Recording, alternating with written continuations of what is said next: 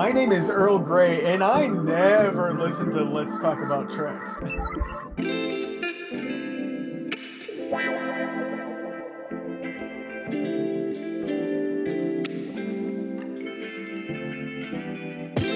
Welcome to Let's Talk About Treks, an episodic review of today's visions of the future featuring Earl Grey and Jack Darino.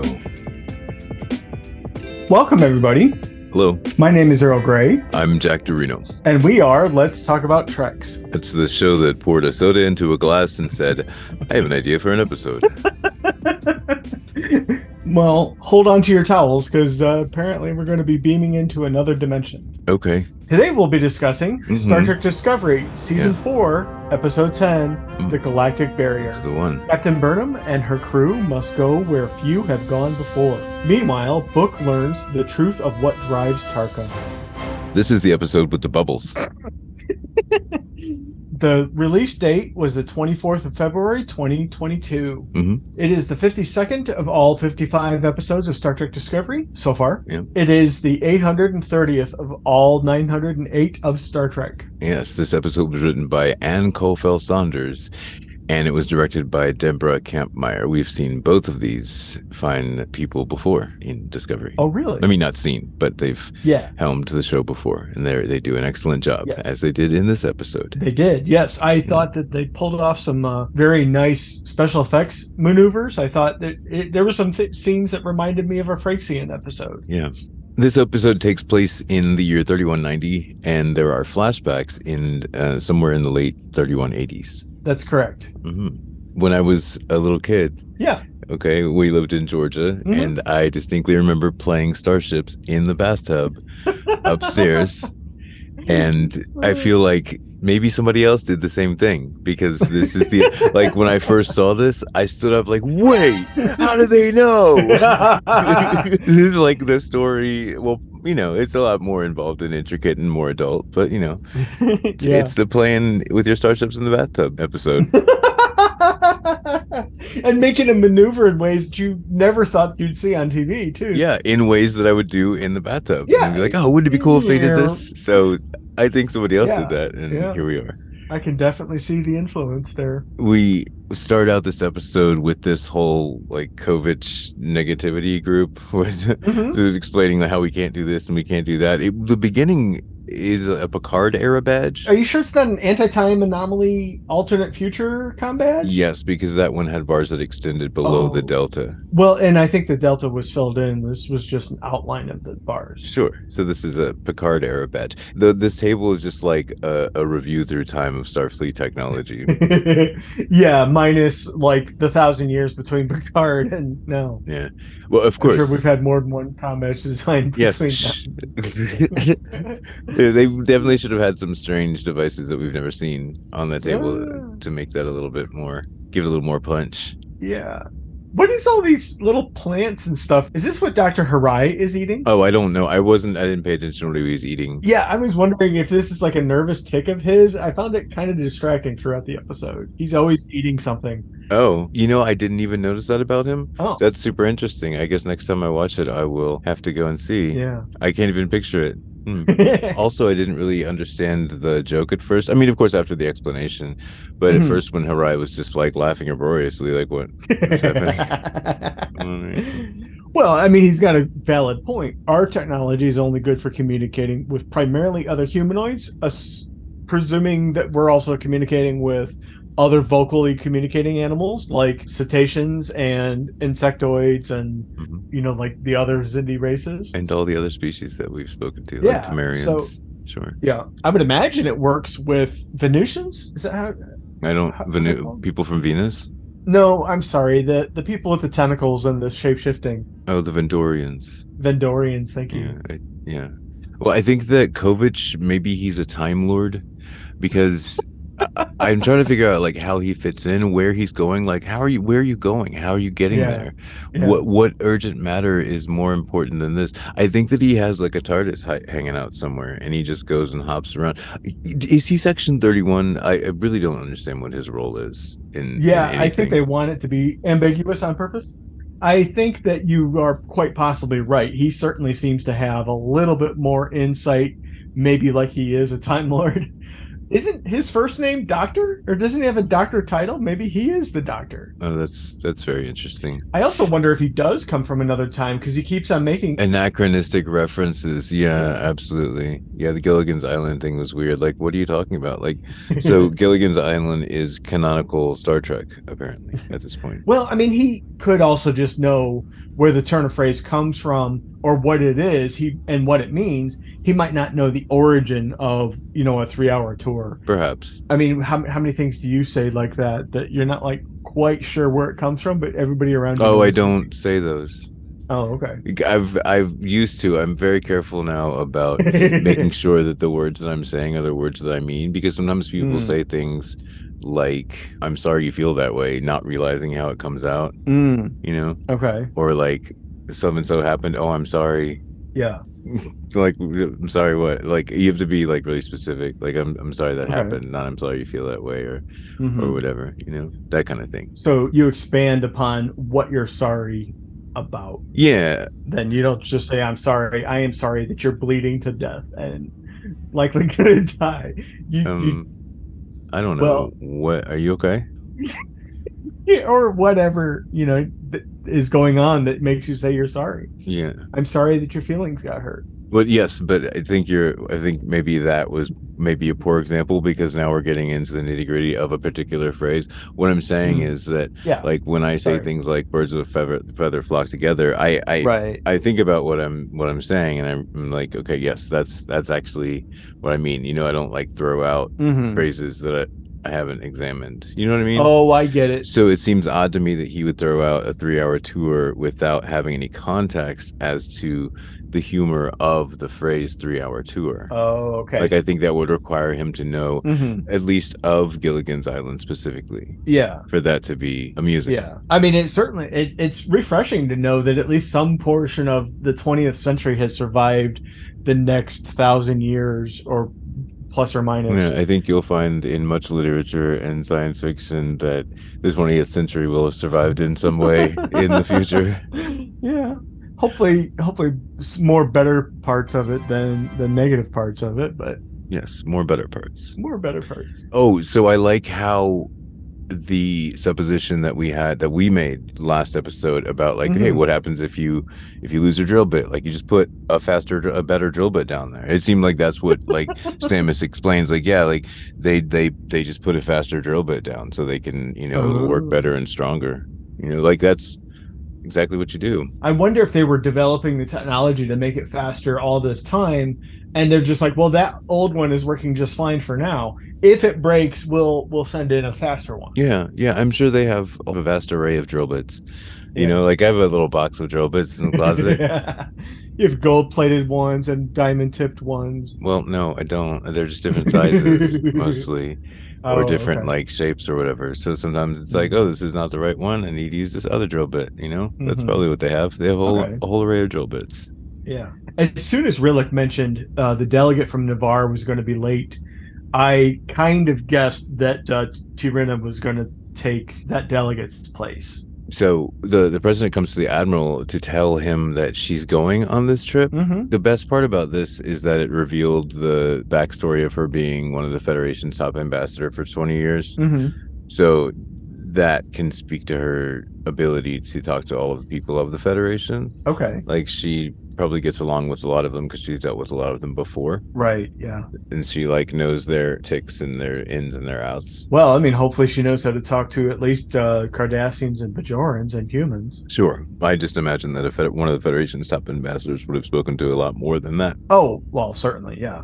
And it gives her, it gives us the background and the experience that she would need for something like this. It's really amusing that Book is planning to drop Tarka off. He's like, I'm just gonna leave you right here on this planet, and you can figure Yep. it out from there. That's really nice. Maybe you can help them develop electricity. Yeah, I don't even know that I quite understood why he decided not to drop him off. Uh-huh. He should have just dropped him off and been on his way, gone back to Discovery, and been like, "Yo, sorry, I dropped that guy off on this planet," and then he could have jumped the barrier with them, Mm, like just put a ship in the ship and then go along with them, because his Spore Drive, it, well, that's the new one. I Mhm. don't know if it's smaller or how differently it works. Yeah. And I'm confused about no mycelium being in the barrier because that means Lorca was wrong because Lorca said you could travel anywhere in the known universe.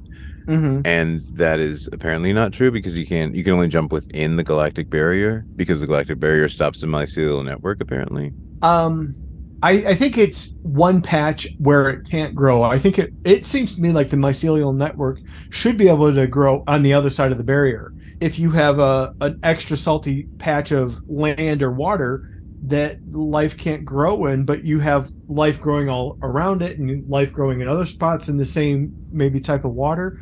Sometimes in caves in really really deep water, Mhm. you have fresh water at the top and you have thick salty layer right at, in, in a boundary before you punch through and you get to regular ocean water. Okay. when ocean water is leaking in from the outside of the cave.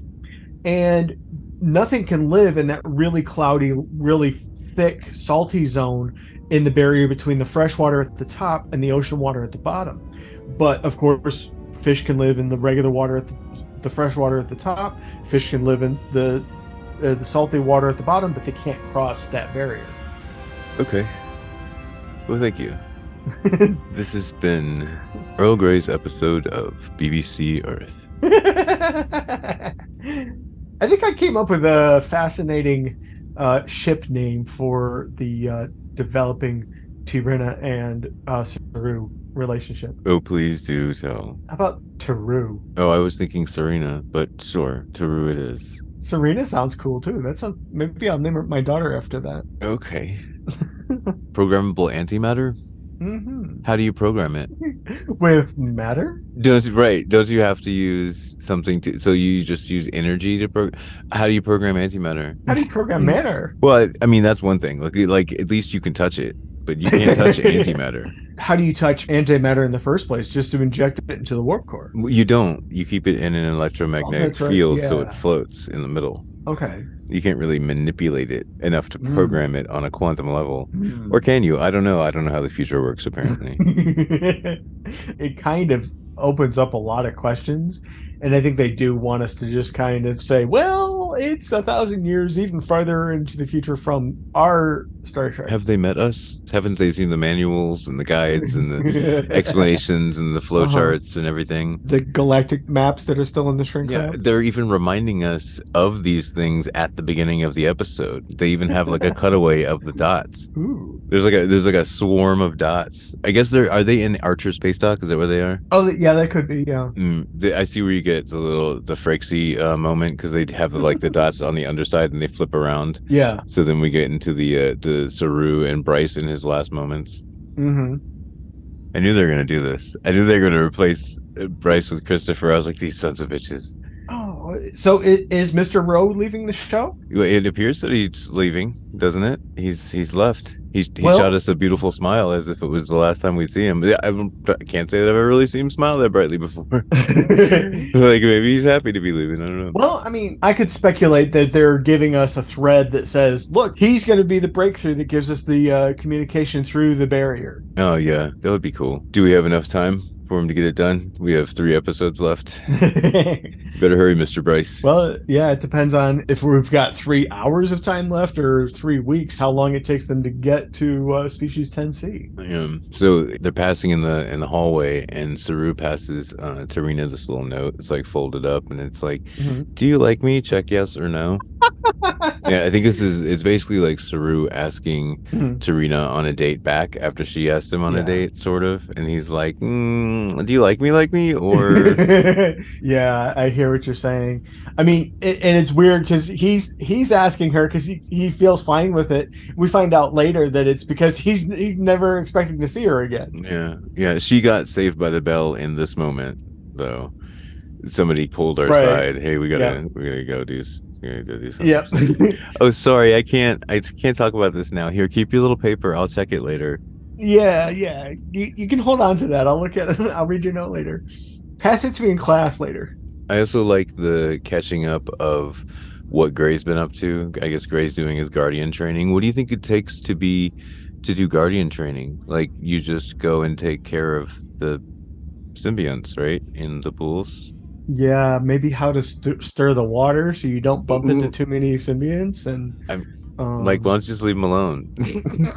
Like, what are you doing in there? they've been living there for eons. Guys, what are you, right? They're they're good. Stop bugging you, them. you got to sprinkle your fish food and you got to sprinkle it just right and grind it up just big and small I enough. guess.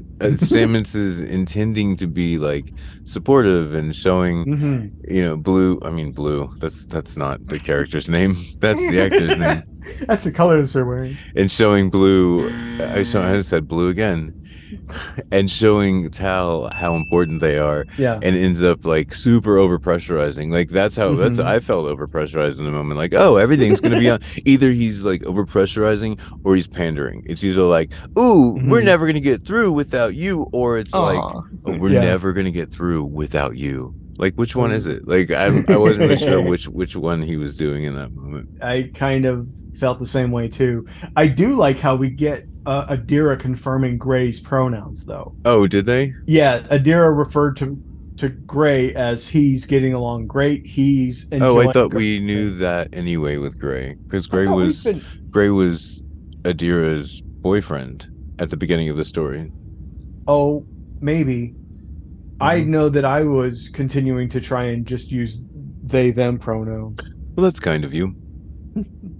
What was not kind was that I don't think that the pres I think the the president's like used her force of personality to make Mhm. Michael agree that the whole question questioning thing was resolved because I don't really think that's still re- I don't think that's resolved. Well, I think they were resolving it more or less right there then and there, or they were it was they were working on the resolution. Yeah, I still don't think it's resolved. Yeah, I, I kind of agree. There's more that they need to hash out there. But it's more like they came to a conclusion of like let's just be considerate of each other.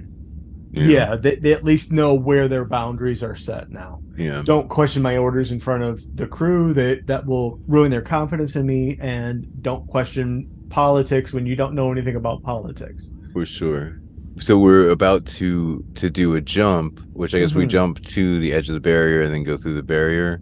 Mm-hmm. Okay, so w- the first thing happens, we get to the bridge and we're about to go do all the whole setup with Burnham's speech, you know, and Yeah.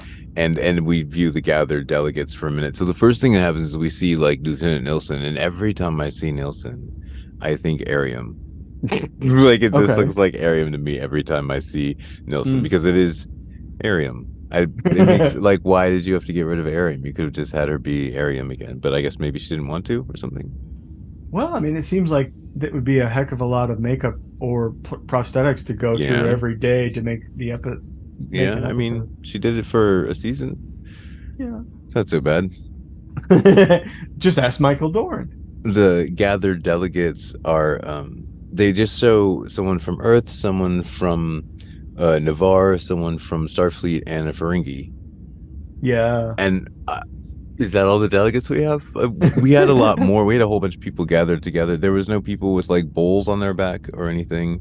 Mhm. there were no flying moths no green people. yes no no no orions. They said that it was like herding cats, so maybe part of the herding for of cats was figuring out who could be housed together and who would get along well enough together Hmm. to put Oh, them in the same enough. room together. yeah maybe that was they definitely didn't put the Anticans with the Selay i'll tell you that much well, they probably didn't put the Caitians with. uh betazoids Yeah, was it? It was Betazoids. Then Yeah. I was doubting myself. oh, there you go Yeah, they definitely didn't put the uh, Caitian ambassador with the uh, Betazoid ambassador. Good job on that.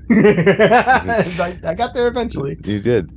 So Nilsson, we, we end up jumping in nine light years away instead of four light years away, or just a few light years out Mm-hmm. from the galactic barrier. Mm-hmm. The thing about the galactic barrier, so the galactic barrier is on the outside of a galaxy, right? And then the Great Barrier is on the inside of the galaxy. Yes. Okay. Yeah, I get where you're going. It's around like the, I guess it's around the black hole at the center of the galaxy. Is the Yeah. Great Barrier? And I've seen models that suggest that maybe this whole barrier thing is, is like a big donut going around the whole interior of the galaxy, and the galaxy is the jelly on the inside of the donut. Oh, interesting. Yeah, so it sounds like the hole. so the galaxy is like toroid instead of actually spiral. Well, the barrier on the outside of the galaxy is toroid, whereas the galaxy on the inside, all the jelly is is spiral. Right. It's a spiral inside torus. It's like a jelly donut. We're like a big old jelly donut. yeah, mm, jelly donut. so the the galactic barrier was in like the very first episode. Well, not the very first. Okay, so the first pilot obviously was the cage, which was actually a pilot for Strange New Worlds. So the actual first episode of Star Trek. Star Trek, Star Trek, tho- those old scientists era was where no one has gone before, Yes. which is the first time that we saw the galactic barrier. Correct. and they talked about the first time that a vessel went through the galactic barrier which was the valiant with the ss valiant which went through it was like some energy field put it into a magnetic storm uh, Mhm. in 2060s It's been a minute since I've watched that. It's kind of a out of time kind of episode. that was the episode where commander gary mitchell and Mhm. dr elizabeth Dehner were Yeah. they had psychic abilities already but then they were transformed into a threat by some strange energies coming from the galactic barrier Yeah. and then they died after they had this fight with Kirk. So apparently he murdered them in a sense. But it's been in every season of the those old scientists era. Okay. It was Yeah. in in season two. It was in by any other name, which Mhm. had these Kelvans from the Andromeda galaxy who were going to come and like hijack the Enterprise and use it to cross the galactic barrier to get back home, and Yeah. d- they stopped them yes. they, they thwarted the plan um season three was in is there in no truth season three was in season three was is there a new uh, season three was is there no truth hmm. season three is is there in truth no beauty right is that? Correct. Yes. That's yeah. it is is. Yeah. Is there in truth no beauty? one of the engineers saw a Medusan, which drove him Mhm. crazy or whatever, and then he drove the Enterprise into the galactic barrier. So- Yeah. Yeah. How long does it take to get from Earth to the galactic barrier? Do you think? Um, I mean, I don't, I don't really know how far it's situated, how far Earth is situated in the quadrant. Mm-hmm. Um, I feel like it should be, it should take longer to get to the Great Barrier than to get to the galactic barrier. Uh. Okay. I feel like we're close, we're in an arm, right? So we're not close to the middle, we're sort of on the outside, right? Yeah, I think so. I think that's where like National Geographic maps put us is in one at the outskirts of one of the arms of the spiral. Speaking of arms, the arms from Picard season one, you know, like the ones that were reaching through, they said that they came from outside of the galactic barrier as well. The ones that, uh, not Dahj, but Soji, whoever, whoever it was, Soji, Dr. Soji Asha called to come and save the, uh, the people on Jetopia or whatever, what it's called, Pinocchio Land. What's the place called? Puppet Planet, oh, where all the androids lived. yeah. You remember the arms I'm talking about? They came from beyond the galactic barrier as well. That's what they said. Uh, anyway. the little glowy green hands. the arms that stretched out, like there would be a, like a rip in the space time continuum, and arms were reaching out trying to get people. Sorry. Never mind. It's not important. Oh. Don't hurt yourself. So when when Burnham says the thing about oh you owe me like five five light years, Stamets gives three different. This is like I'm going to show you like how not to respond to your boss. When your boss says hey you did so and so, just be like oh yeah sorry you know maybe add and I'll do better next time. Yeah. But Stamets instead gives three excuses. I've never been out this far. Uh, Mhm. It's not an exact science, and I got us as close as I could. Like pick it, pick a struggle, Stamets. Mhm. Which which one of these things is actually the thing? Why not, why why not just like oh yeah, my bad. Maybe next time we go to the galactic barrier, I will get us a little closer. I just need a little Yeah. practice. You yeah, you want to pick a, a hill to die on, not not try and die on all three hills. Yeah, preferably don't don't die on the hill. But Well, if you have to die on a hill, better not you spread your body uh, up across those three hills. yeah. Yeah. The I do wonder hmm what was the word that Saru wanted Culber to pass. Was he gonna say, "Tell everybody I'm in love with"? yeah, right. Like just want let everyone know that T'Rina likes me. it's it's like their relationship is their relationship going to be a whole comedy of errors where they're just like constantly interrupted yeah. because last time they were in the hallway they got interrupted this time they they they interrupted what he was going to say to Mhm. do something else But he Yeah. approaches the relationship just like he approaches everything else, like he's scared of it. Like, oh, I feel fear. Mm, Yeah, has has uh Saru never been in love before? I don't think so. I don't think Did- that he's had time. Like he's had Yeah. he's he's had his village. He didn't mention Yeah. anything then. You know, it's just him and his his sister. sister. You know. Oh, Yeah. Siranna. Oh, interesting. Uh-oh. oh, that's like foreshadowing What are we foreshadowing? The relationship of Saru and T'Rina with the sister's name, which is Siranna. Oh, Serena. Oh, oh, I see what you're saying. Oh. I forgot. We went with Taru. My bad.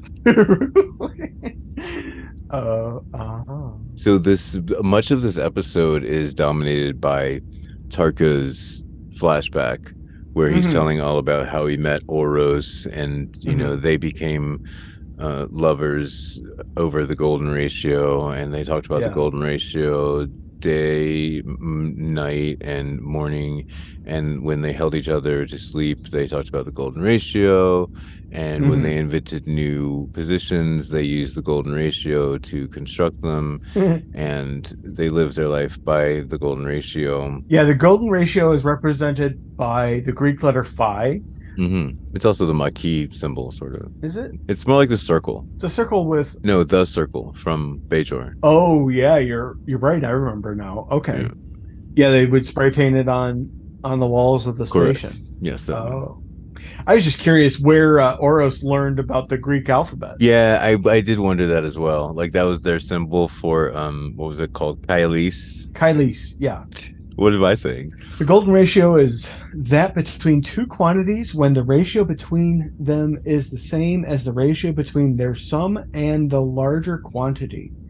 It is an irrational number equal to approximately 1.618 and was often denoted by the Greek letter, like I said, phi. It's the ratio of a regular pentagon's diagonal to its side. Regular pentagons diagonal to its side.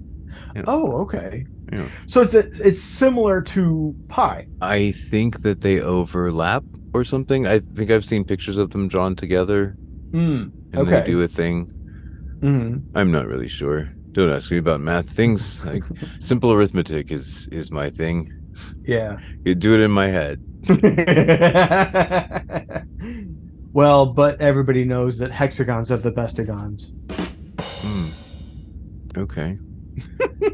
what shape did you think that the galactic barrier was when you first saw it? Bubbles? Oh, okay. I ju- I mean like the first one. Like I just feel like if you just rotate that about 90 degrees, then you Hmm. um, Oh, right. okay. Rhys in this moment chooses to take the the Tilly role Mm-hmm. and like say something like mildly outlandish. I like how they've tamed down the mild outlandish by not having Tilly there.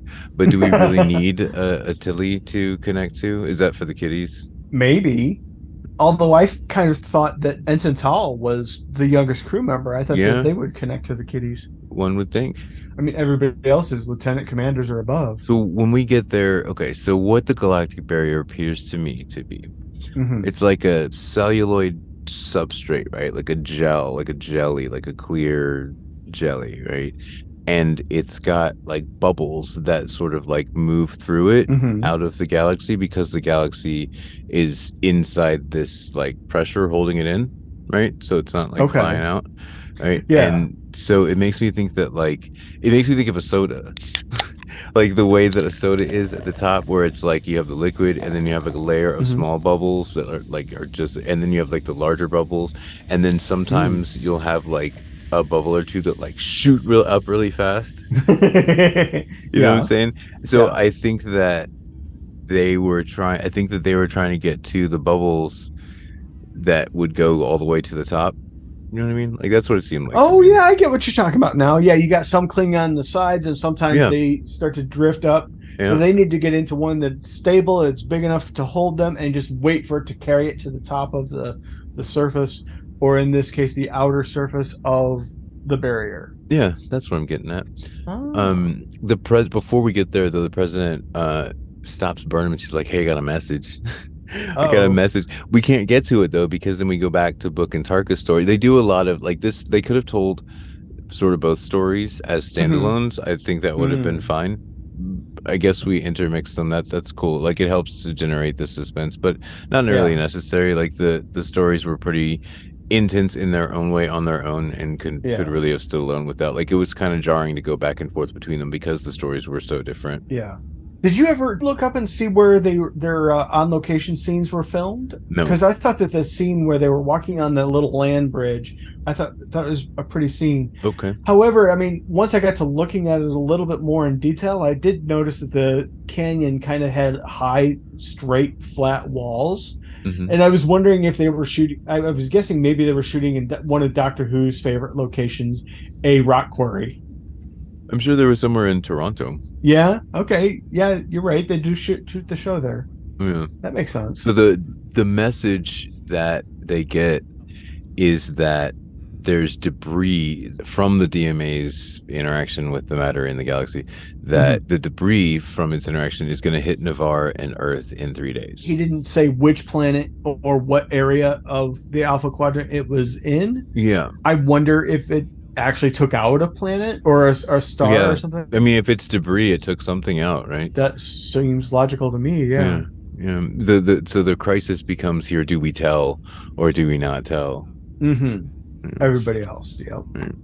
Yeah, so Tarka takes Book down to the Mhm. place where he met Oros, right? There's a Mhm. cloaked ship for some reason that really doesn't play into the story, but apparently someone Yeah. was there just before them. I don't know why or if that has any interaction, like why that other Yeah, ship would be there. I think it was just to build tension for the episode. Oh, are they going to get captured? Is Tarka leading him into a trap? Otherwise, it really didn't serve any other actual purpose. Yeah. So this is just a, an, an effective Tarka, right? Like Yeah. his plan was to go down there quietly and not be seen, and that didn't work. Yeah. He's not really good at plans and like making plans come to fruition. Mhm. like he unless it's a like a split moment decision for him to do something like talk but even that really didn't work out you know when he made the decision to to beam the device into the dma controller or into the dma because he, if i can unwind the story properly so he got paired with oros because they were both scientists and they were i don't know what Mhm. they were supposed to be working on but instead they were working on this like uh cross universe transporter Mhm. but at the beginning stages of it, he sold Oros out and told him what he was doing. And but then he let Oros get all the way to the point where they were like holding hands in the transporter, ready to go, and then they get shut down. And I'm like, yeah. you're he's really bad at planning, don't you think? Like he should have perhaps let Oros know, oh yeah, back in the day before I really knew you, you know, I told him yada yada, so we need to like do something to work around it so that they don't detect us, you know, the kind of thing Yeah. but he let him get all the way there without saying anything. He's he's a Yeah. terrible planner. I think maybe what he's hoping is that they'll get away, so he won't have to explain it. So that they'll, they'll just get away before anybody discovers them, and they'll already be in the other universe. So he just won't have to say anything, you know, because he's worried how he's going to react if he tells him that he almost that he did betray him. Yeah, I like how at the end though that uh, Oros says, "I forgive you," and that's something that a lot of people just don't you said that at the end. when Lorca is about to run away, uh, Oros looks at him and he says, "I forgive you." Okay, I'm sorry. Okay. Oh, you're right, Tarka. I'm. Did I? I said Lorca. Yeah, a couple of times I was very confused. Sorry. Lorca was the captain in the first season, wasn't it? Does he remind me of Lor- Lorca? Does Tarka remind me of Lorca? perhaps Hmm. sort of similar. Also bad at planning. I forgive you is a phrase that we seldom use when somebody says I'm sorry. It, you you know you just say you hear them say oh it's it's okay or or oh whatever or it doesn't matter or something, Mm-hmm. and sometimes the, power of that actual phrase can mean so much more to people than you know oh it's okay or Yeah. just brushing it off or whatever. I mean, it means a lot more. On Discovery, I've noticed that, that we're very careful about choosing our language, Mhm. and they're also very careful about highlighting when people are giving each other grace. Uh-huh. Like they did it earlier in this episode with Saru and Culber. You know, thanks for sharing, kind of thing. I, I like that that they're doing that in this Yeah. this show because they're it's almost like they're teaching people these are the ways that we're supposed to behave as, Yeah. as people. Yeah, this When- is how we get through things.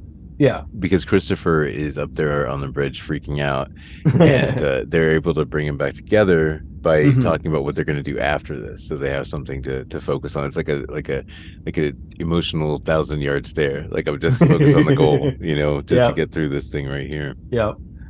You know, wh- where are you going to spend? Are, are you going to retire after this? Where are you going to spend your retirement? You're going to come home to a ticker tape parade when Yeah. we make it home, Yeah. not if we make it home. You need to focus on when we get home. Correct. You know, So they do they do the whole spin pop and they're they're into the bubble and then that's when uh, Stamets decides, oh, we're in a bubble now. I guess I can uh, apologize for all that pressure that he's putting on Tal. yeah, You know, and, and admits, you know, I'm just trying to make you feel important. You know, like my dad didn't hug me. I'm gonna hug you. is he building himself up in this, or is he building her up in this? Them Uh, in this? probably both. Oh, okay. I get the sense that at times parenting can be a mutually healing Yeah, uh, or fulfilling situation. a parent coming to the child and admitting what they did wrong as a parent and apologizing for it. Yeah. Do you think that's what the president is doing in their final conversation when they're talking about, you know, controlling the information and Mm. and the power? Well, not their fi- final conversation, but when they're talking about controlling information and Yeah, the power and responsibility that's involved in that. yeah, I do see some parallels in those two conversations with Stamets and then the president later on. Thank you for pointing that out. Yeah. I don't think I saw that before. Yeah. They even did a parallel where they mentioned their parents, like Stamets mentions his dad, and then Oh, you're right. the president talks about her mom hmm and how. Uh, Yeah, her her partner being on uh, the Earth's moon. Yes, and I I do wonder though vaguely how how did the president's people get there? It, d- the spore drive like widely distributed now? Like if the Discovery took her there, she would know already that she's there. So it must be some other ship that took them there. As far as I know, the Earth was too far from original from the Cloaked Federation headquarters. Oh, they moved the Federation headquarters. That's right. They moved the Federation headquarters there. Oh, look, I just explained nothing to myself. So uh, when Tarka is talking about the alternate universe and how perfect it was in Yeah. But to Connect, what kind of choices do you think that uh, humanity and, and life has had to make in those time periods to come to be exist in a universe where there is no war, no struggle? The Orion Syndicate, what what's it called? The Emerald Chain. The Emerald Chain doesn't exist. All this struggle and stuff and strife doesn't exist. You're just basically in a heaven-like universe. Oros literally describes this as a myth. You're right. He does. he he calls it a myth and it doesn't sound realistic to me Uh huh. that might just be my human cynicism but Yeah. a perfect utopia where there's no conflict seems very boring and i kind of want to say what's the purpose but that seems wrong but i just don't see there not being any sort of conflict just because people are all born with different perspectives uh huh.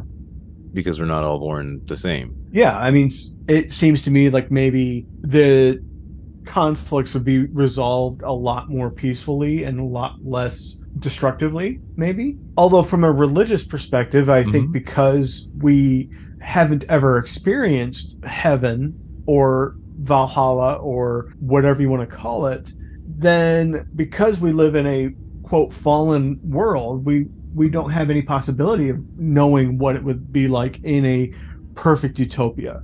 They even kind of touch on that in the Matrix films when uh, Agent Smith says, "Yeah, we at first we tried to create a a perfect society for for people, and people just wouldn't believe it. They wouldn't couldn't fathom what would go on, and they just kept Yeah. on trying to wake up. Your your primitive yeah that's me cerebrum would just keep on trying to wake up out of the Matrix. So yeah we had to create a world for you guys that was flawed." That's that's the way I like it. Flawed and perfect all at once. Although I certainly would like a you know a, a universe where there was no war and and no bigotry and stuff like this. Maybe You you gotta burn burn the forest to get new growth. sometimes, but why do you need new growth if the forest is doing just fine? I agree. Why don't we go ahead and take a little break now, and Okay. then we can come back and wrap up this episode. certainly, we'll do that. Uh, we'll be right back.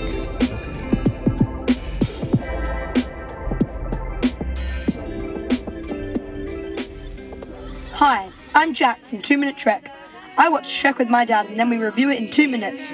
So, if you'd like your podcast to be shorter than a trip on a turbo lift, search up Two Minute Trek wherever you listen to Let's Talk About Treks. Rustling papers, rustling papers. Welcome back, everybody. Howdy. Hi. Okay. So during the break, I was able to do a little research, Cool. and we were asking about what Saru was talking to Dr. Culber about in the hall You're very excited. It's delightful. because I figured it out. Okay. Uh-huh.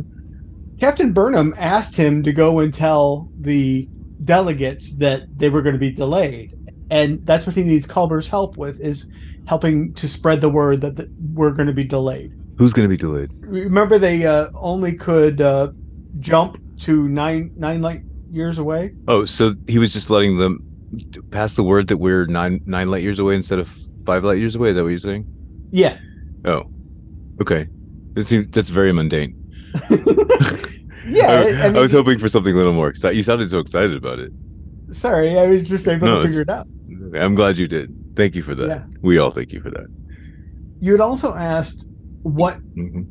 Oros uh, had been working on, and yes, he was doing magic for uh, Ram Man and Cringer. That's he was- Orko. He was. Oh, my bad. hey, at least I got your reference. Thank you. Um, he was working. He was supposedly working on a dilithium alternative engine. So similar to Day working Oh, on. that's like, what he was supposed to be doing at- for the Emerald Chain. Yes, Oh, I see. Okay. because it's Oh, I mean, technically, yeah, I see how he could he could fool him with the science and say, yeah, this is supposed i- i- an intermittent. Inter, um, uh, I imagine. I imagine an interdimensional transporter would be able to be easily disguised as a transporter, you know, of sorts. You know, like a spatial transporter, Yeah, because Okay, it is yeah. a spatial transporter. It just happens to go across dimensions as well. Yeah, Which I mean, it's going to move them somewhere. Yeah. yeah, Oh. I mean, Yes. it could be along the lines of like a spore dr- drive jump. You're basically kind of just teleporting. Yeah, because you're moving into a discrete layer of subspace and then back out. I sometimes I feel like Star Trek treats layers of subspace as if they are Mhm. different dimensions. Mm-hmm. When we went inside the mycelial network, Yep. it seemed to as if we were existing in a different dimension. I- I think that's what Hmm. are they are they using the words plane and dimension or the ideas of plane and dimension as the same like all the dimensions are stacked up on top of one or atop one another I'm not sure. Hmm. I mean, when I think of dimensions, I think of up, down, left, right. Uh, B A start. No. yes Um, BABA select start select start Mhm. but I know that, like in the DC universe, Mister Mixic, pl- p- p- p- Mixoplex yes, is from the fifth dimension. yes and that so is Bat-Mite okay is from the fifth dimension, and supposedly the fourth dimension is time correct coexist along with it. We don't actually have a fourth dimension, but we just kind of coexist along with that dimension. String theory talks about as many as 11 different dimensions. I don't know what that is talking about compared to like this dimension. Although sometimes I think people, non scientists, sure laymen, yes they transpose a parallel universe and uh, alternate universe and alternate dimension. Agreed. So that's what I'm getting at. I, All the time. Not to say that the writers of Star Trek are laymen, but I'm saying Mhm. that sometimes it does seem like they transpose or you know dimension and Yeah, universe or, or yeah, and it can, can get it can get confusing because it's like, well, you got to be consistent with your writing and pick one and just stick with it. yes, pick a struggle. It's Yeah. second time. and sometimes the Star Trek writers are laymen. That's why they do have a scientific consultant. Yes, correct. That is absolutely true. Should have So- called Manny this time. I don't remember how we got there, but I'm going to tell you how where we should be is where Yeah. the Discovery uh, finally finds its way into extragalactic space. And can I just admit to you, just don't don't fucking tell anybody, okay? But I I stood up and I clapped with the announcement for that we were in a new and we were outside of the galaxy. I see. I almost did Yeah. it too. it it reminded me of other milestones like when the Voyager left the confines of our solar system. The Oh, Voyager I- okay, 2 or gotcha. Voyager 1 Sorry. probes. I was stuck in Star Trek brain. I was like, wait, but they didn't do that. What We are in Star? Trek. What are you talking Well, I mean, We're they. in the 21st I they did do that a long time ago. you know, or or like the announcement recently. Uh, I think How about the signing of the Federation Charter? It was that kind of moment, wasn't it? Wouldn't you say? okay, yeah, Um, another moment of applause I had recently was when the Enterprise D appeared back on screen. That was another Ooh. stand and clap moment. Oh, okay. Oh, you're talking about your experience as a as an audience member, not within the universe. Don't again, don't fucking tell anybody. But I don't actually live in the universe. I, I'm just observing it as written by Oh, writers. okay. I see. Yeah. So Burnham actually decides to throw the responsibility for informing the crew of the message they got to the president. Mhm. And I like her reasoning here. I agree with her reasoning here. It brings me back to what I've talked about before when, you know, we have the pandemic and our leader our leader is squabbling about whether or not we should drink bleach or what is a vaccine or Shine You a know- flashlight up your butt. yeah. Stick stick a flashlight up your ass. That'll help. you know, but we had and I personally This man was had- like, we, "We're trying to find out how to get the light inside." I'm like, Holmes, you don't know? what? And I had as me as an individual, the only leader that was telling us that we'll be there, we'll get through this, that this is, you know, that they were standing strong Yes. and that everything will be okay yes was was uh Dr. Anthony Fauci. uh Queen Elizabeth. What? I don't live in England. What are you talking about? Yeah, but she was the only leader that was getting on TV and even on YouTube. I didn't hear her say a thing on TV at all during the entire pandemic, sir. I did. I yeah. didn't see. I she didn't even see. posted it on I YouTube. nor her. I don't watch YouTube.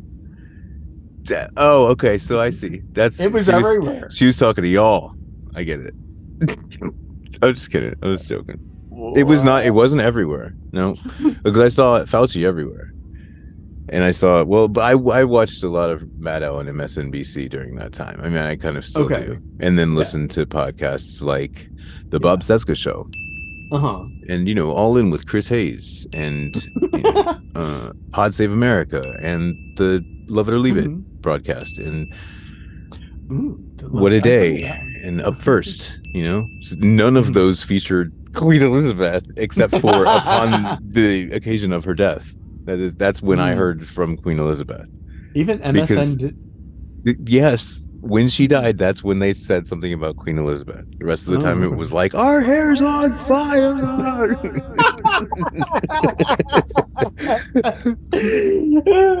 Do you think that T'Rina and Saru um, are on their first date? hmm. Maybe. Because they're they're specifically in the lounge. Like Ooh. Oh. Well. that's where the writers have placed them. Yeah. Oh. Can't be. Well, she did like she she did say she liked his company because it comfort co- literally comforted her. yeah. What now? There, you said comforted. did. Com- comforted her. You're more often. Comforted you're- her did. Oh, it's interesting that you're more used to saying comforter than comfort. It's a, it's an interesting psychological peek into the window of the brain of an Earl Grey. That's what I have on my bed. Yeah, I. c- Correct. yes. you got there. I heard the wheels turning. There was no no. I knew. I know why. The point. No, you're not there yet. Don't do that. You're more used to saying comforter than comfort. because I am a, a comforter. Hmm. That's interesting. Hmm. That's very interesting. Or or you're comforted already, so you never have to worry about comfort. Yeah, maybe. he goes, yeah. Uh, Sometimes, and, except for when my neighbor upstairs attacks me for no reason. That's not for no reason. Uh, That's because she is delusional. That's why she attacks you. Listen, y'all. This man's neighbor. Can I tell them? I This- hope she doesn't hear it, but this sure. this man went on vacation, or you know, went down to see his parents, right, for yeah. his birthday or whatever. Not his birthday, an anniversary that he had this year, and. Uh, Ooh, when he as he's coming back in I don't know why I'm telling your story for you. As he's coming back in, but I'm going to continue doing it. As he's coming back in the door, the lady upstairs accuses him of she tells oh she talks about there was all this noise and only a young person would be up that late and be that loud and she he's like listen I just got here here's my boarding pass I just left the airport I literally just walked in the door. Yeah. and she's coming at you she's done she's done I mean this has been for for Earl and I this is well for me well for Earl actually I guess and I've just been hearing the story peripherally I've never been there um this has been an ongoing how long would you say this has been ongoing Well, we we we smooth over barbs, and then another barb pops up, and we smooth smooth them over again, and um, I would say for probably about a year now, because this Okay. would be the second time. This would be the second. This Christmas will be the second Christmas that um. It was last Christmas when she started doing doing this. oh okay so it's been about a year Mm-hmm. okay Mm. what's been your favorite incident with her Um, I think this one because I was like, "Here's my boarding pass." I literally just walked in the door. it, that is There's pretty funny. no possible way that I could have done that. Well, and then th- that night, uh-huh or no, uh, Sunday night. okay we don't know Just what like- night this started just whatever Yeah. at a night on at nighttime This last Monday for us. okay I thought it was Sun okay Mhm. well, it was five o'clock in the morning. To me, it was in Sunday Australia it was Tuesday in, in our time zone, to me, it was still that Sunday night, but since it was five o'clock in the morning, it was technically Monday morning. She starts throwing all kinds of stuff on the floor because this is the way she, this is what she was doing because she, She was uh, communicating with you? Is I that what she was doing? guess. Get yeah, the fuck she's saying you're being loud again. Shut the fuck up. So she was throwing stuff on the floor? Yeah. I mean, she had to have been either that or stomping on the floor or Oh, throwing okay. herself on the floor. Do you think she was doing the thing with the broomstick like they do in music videos? Uh, maybe, but that would be kind of maybe. Usually, you're doing that up. Up, right. Yeah. Yeah, and that's what I would be doing if I was knocking on her floor. Would you do that? No, Oh. I, I never have, and I mean to me that's rude. You don't. I mean, no, I'm saying like, what if someone was like being really loud upstairs and they were consistent at it? well, Would you be that guy? If they were being consistent with it, the only time I've ever done that is I've actually Oh, gone. you have done it. Well, not with Uh-huh. a broom handle. Okay. I go. I went up to the apartment and I said, "Hey, what's with all the stomping? Okay, Kevin. you have a basketball team in here or something?" And it it turned out that she had young uh relatives over, Uh, and they were like get. jumping off her couch. That's and- exactly what you get. It's like, what? Shut up. Well, this is like my first in, in- inter, introduction to her, and I just wanted to know what was going on so I could understand what this noise was all the time. Hey, You know, what's with I- all this stopping? Yeah, I, I I literally just wanted to be sure that she wasn't falling and hurt or Oh, something. Okay. Oh, okay. I got you. Yeah. Right. Good save. So I, for me, I wouldn't just jab a broom handle up at the ceiling. I would go up there and c- talk to the person, and you know, and be, um, what's the word I'm looking for? Cordial about it. Okay. Okay, that's That- cool. I think that's a good word. Yeah, it, it helps if you bring a cordial with you also. Here, excuse me, would you like a cocktail? Because you need to have a seat, take a rest, take a load off. Enjoy this cocktail. Polite, Crafted by the. Scorch 1701. Ooh, good segue. we Shall we? Shall we go to break? I, we're at, no. oh, Dog you up. so you were mentioning how Oh, okay. mhm. the barrier looks like something to you, and when they break out of the barrier, Yes. I was thinking of something else. Oh, the other side. is- yeah, the sperm coming through the cervix and into the Okay. womb. Whoa, you went deep with it. Okay. So wow. Okay. I don't even know if that's going to be edited out or not. Um. Okay. And I and when I looked at the barrier again for and Uh-huh. when I was rewatching it the other day, I saw kind of what you were thinking if you saw it on sideways. Uh huh. But then I was also going to tease you about the fact that do as a gay man, do you see all vaginas as being a thunderstorm, Yes. naked, dark, electrical activity? Yes. yes. Yes. Yes, I do. I mean, I, not really. I'm just kidding. It, it seemed it seemed funny to say yes, but not no. I don't. But Oh, okay. it's still. Yeah, I think it's funny for me to have said yes. yeah, yeah. So I don't fucking fry me. Ooh, don't cancel you. Yeah. You're canceled. I enjoyed the moment of Mm-hmm. Burnham's respect of a countryman. She's like, "You're my president," and unfortunately, well, during yeah. the time that it came out, it was more, it was more like um, what I w- was more used to was people say I, around that time was people saying, "Not my president." Mm. Mm-hmm. So it was good to see somebody like showing solidarity in a, in Well- a really good, genuine, and pure way. Okay, so I mean, this episode, for context, this episode came Mhm. out in twenty in the beginning of 2022. Okay, yeah, there were a Uh, lot of people saying, "Not my president." Biden had just been elected back in 2020. He Mhm. he's in his second year. He's halfway through his first four years. Yes. And you're right. There were a lot of people saying, "Not my president." Yeah, so it was very interesting to see. I, I wasn't like it at the time. It was like, oh, are they are they pushing back? Is uh, what's going on? Mhm. Like, it's, Yeah. it was, but it was cool. And I think she was also saying, "I had you say this because I needed to hear it too." Yes, this is correct. Yeah, You know? I'm one of your constituents, so speak to them. I voted for you yes, that's correct. twice hmm in the same election. Okay, you're not supposed to talk about that, oh, oh, Yeah. sorry. or the My pets or- voted or- for you. or all the votes that we trucked in and shoved in ballot boxes, or the gingermints on the gingermints. Ooh.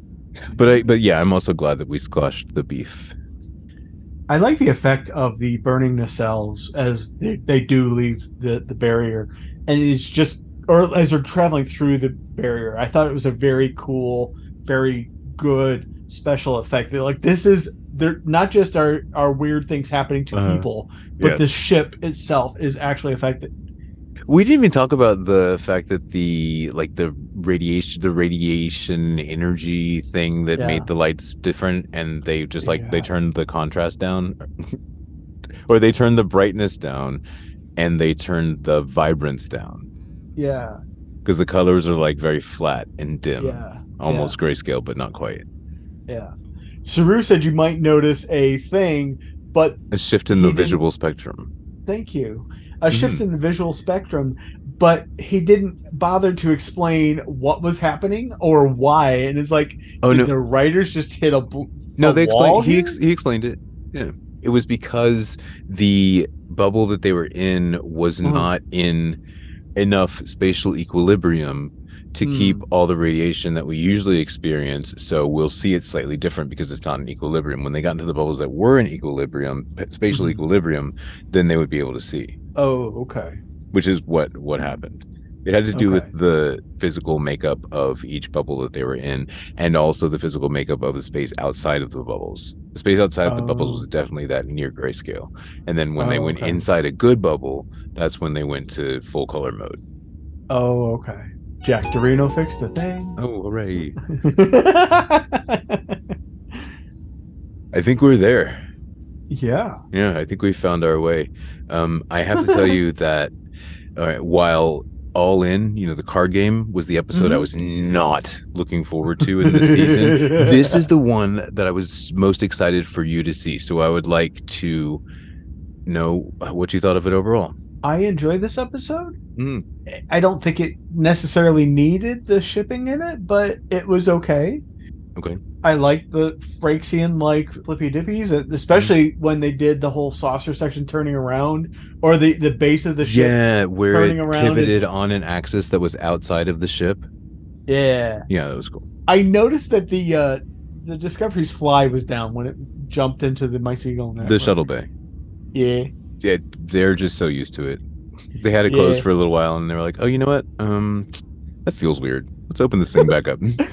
Well, why don't things just fly out when they do Force like a rotation like that? Oh yeah. Yeah. Do they ever Force get fields, just thrown anti-grav. against the force fields? No, there's gravity. Oh, you're right. Well, there's the uh, inertial dampeners. Mm-hmm. Oh, there, oh, that's that. Thank you. they did cut back into it, and people were holding on. They did feel something of some sort of inertia, yes. so that it, the inertial dampeners were almost overwhelmed, but at least it didn't throw them against the back wall. no, no, no. So I think the inertial dampener starts at a certain point. Oh, Like it doesn't. If it if it stopped all movement, it would stop all movement. So it has to allow some movement. But past Oh. a certain past a certain threshold, that's when it halts the inertia. oh, okay.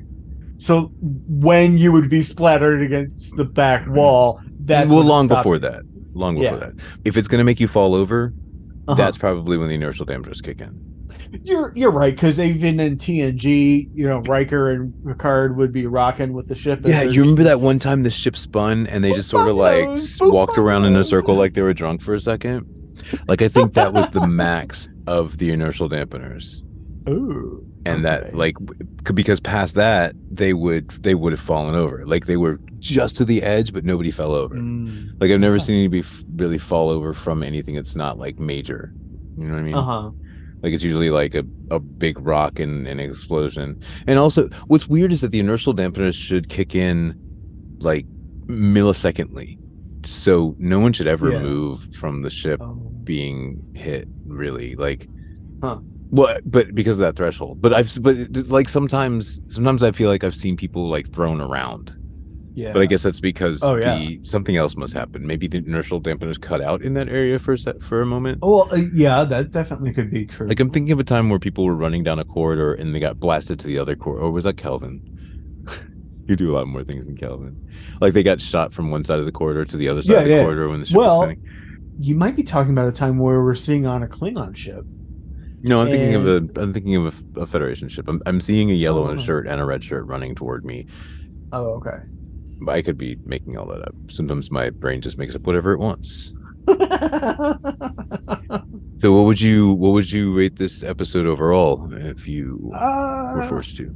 how about ten out of thirteen? Okay, sounds great.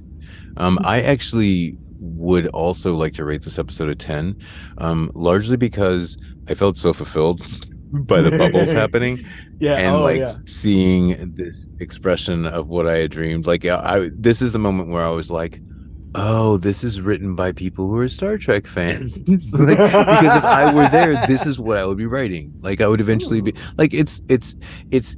I, well, actually, I would probably avoid writing it because it seems to me like such a like little kid idea. But Hmm. like, if several people in the writing room were like, "Hey, let's try this one," you know, and like everybody agreed on it, and then sure, I could see it happening. But yeah. Do you think it- that the Enterprise in, in the original series? Do you think that the Enterprise might have been trying to punch through in a different spot on the galactic barrier? no, I just think that our TVs couldn't see it before. Isn't that what we're supposed to say? I mean, with the tr- communications and Yeah, yeah, okay. The art is has advanced. Yeah, Like every bit, uh, every piece of art that Star Trek is made up of, yeah, from uh, lighting to sound to acting to CGI to special effects to models to props to makeup to the floors to the sets to the screens every piece of that art has been improved. Mm, so things are going to look different because they're Uh-huh. improved. Yeah. um so i guess that's when you just go to the to the Gene Roddenberry fallback, which was the, we just couldn't see it before. Oh, the art wasn't refined enough for us to see it before. Oh, that's a good Yeah. one. I'm gonna I'm gonna keep that one. Write that down. Make it into your mantra. okay. All right. Yes, I I did enjoy the episode. I was ready for this to happen back on I don't know, episode 5 Two oh, mm. two. Sure. Yeah. I am excited to find out what's going to happen next. yes. I I don't I don't know if it needed to be a whole episode by itself, but it does work. Yeah, that's what I'm saying. Like, so the story of going through the barrier didn't wasn't a full episode, but also the story of explain finally explaining uh, after all this time we've been waiting. Finally, we get this lame ass Orko story. Like, yeah. finally. Yeah. And no, I don't. I agree that neither one of those would, would is like a full episode. I think that the bubble Mm-hmm. story is a really great Short Trek and probably a long one of the longer Short Treks. yeah. you know? But I could Yeah. definitely see it being a Short Trek. Battlestar Galactica did this interesting thing where in between seasons they put out a web series. Like it's the first web series I've ever watched. Like you had to like go to, it was weird. You had to go like to the internet, which was cumbersome to do back in the day. So like you would be watching you'd Back watch the show and then like in the middle you would you in the mid season you know between seasons you would go Yeah. to the computer and like pull up these videos these little 480p these little 480p videos you know and and there was like another whole piece of the story and a lot of the elements in that from Uh-huh. duck to the dog to the resistance in general Uh-huh. were referenced in the next season and it sort of Mm. helped the definitely the duck pieces of the story to like it, it brought more depth to parts of Mhm. the story that like but they probably didn't have time to add that depth in the season you know Oh, okay.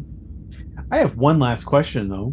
okay What is it? They get through the barrier, and then they're flying in something. I would assume that they're going at warp, but what? Why is it all curvy? What is? What are they flying in? Are they? Did they puncture into the uh the uh wormhole that the sig- that the? it's a it's no they bypass the wormhole by going straight out the galaxy themselves the wormhole's coming from the place where they're heading to right now which is the hyperfield inside which they believe the 10c exist oh, it's a okay. it's a spherical hyper hyperfield that's Oh. reminiscent of Beverly Crusher's warp bubble. Mm. So, but why are they warping at all? I mean, it's going to take them it's far away. lifetimes to get if they're just going at basic warp. Oh no no no! It's it's not that far away. Oh, well, it's another Um, galaxy. No no no! It's not. No no! It's not. Oh. No no no! It's in the galactic barrier, or or just outside it. I forget which one it is, but it's in. They're inside a hyperfield that's either just outside or in the galactic barrier. Oh, I guess I was under the impression that they were that They the going. species 10C was in another galaxy. Oh no no no! That is not. That's not the case. No no no! They're they're Oh, no no they're they're they're in this galaxy or or just they're neighbors of this galaxy. they're just outside of the galaxy. I think so. okay, I, I'm not clear at this moment. Maybe we'll we'll figure that out for next episode. they're uh, they're whether they Evanston to just outside or I'm sorry, what? They're Evanston to Chicago, Evanston is in what state? Illinois. Illinois. Yeah, Okay. Chicago is in Illinois. Okay. Just in case anybody at home is keeping They they track of blend the together. references that Earl makes. or I don't know. They're they're St. Paul to Minneapolis. You can't tell them apart No. when you're now traveling. he's referencing Minnesota or Minneapolis. well, Sorry. the Twin Cities are I mean, very famous. Minnesota. Yeah. I'm sorry. Minnesota, yeah. Yeah. Yeah. For a second, I thought Minneapolis was the state. Sorry, it's because I was busy looking up what the next episode of Star Trek Discovery that we'll be covering here on Let's Talk About Treks was. Oh, I'm sorry. What is the next episode that we'll be covering? It is called Rosetta. Rosetta, Yes. as in the stone. yes. So you can. I'm not going to look up the description. Instead, let's just let's do some inferring here. Okay. So we're trying to communicate with the 10C, correct? hmm Yeah. And we are trying to go to where they live, correct? Yes. So I imagine that this episode will be about finding some way to communicate with the 10C. Yes. Okay. There we are. Rosetta. Uh, maybe looking for a device that has their language on it that maybe also has another language that we're able to translate through it, or two other languages. Yes. Um although I wouldn't say well, I don't want to lead you to it too much. But they, you, I think that you're you're you're very much on track of what they're doing. Um I just would say it's not necessarily a device. Cultures leave behind echoes of themselves in many Yes. different ways. By device, I mean like the Rosetta Stone is. Yes, I know. I, I know what you mean. Oh, okay. What I'm saying is oh, that it might be more. we know that people died at that. Pompeii because their ashes were there. Yes. So, So, it might be more. people leave d- yeah, but it'll like there's there's tra- there's you know people leave behind Traces. traces. Yeah. Yeah. So these it's it's really interesting. It's a, it's actually it's it's a device, but it's also traces. So yes, you were you were all the way there. Not to spoil it for those of you who haven't seen the episode yet, which is probably you because you're listening to this episode. So I apologize if I took you too far. Aw. All right, everybody. That's our that's our show. Yes, it is. Until next time, Mhm. stay positive. Like no choice. Dream big. Uh-huh. And you'll hear from us again soon. Support the continued making of this show through patreon.com. Sorry. Let's Talk About Treks is a What? production of Nothing. Anodyne Relay supported by the Star Trek fan community of listeners like you. We review the copyrighted works of Paramount CBS's Star Trek team, of whom no copyright infringement is intended. You can reach us via email at email at letstalkabouttreks.com. You can leave us a message at area code 202-804-6312. Our producer is David Moody, and our writers, Jack and Earl, are on Twitter as at Trek Stalkers, and would greatly appreciate the obligatory like and subscribe from wherever you're listening now. We record on Lenovo computers with Zoom, mix with NCH Mixpad, and master with Cockos Reaper. Our intro, outro, and interstitial musics feature samples from Awakening by Waterboy from Pixabay.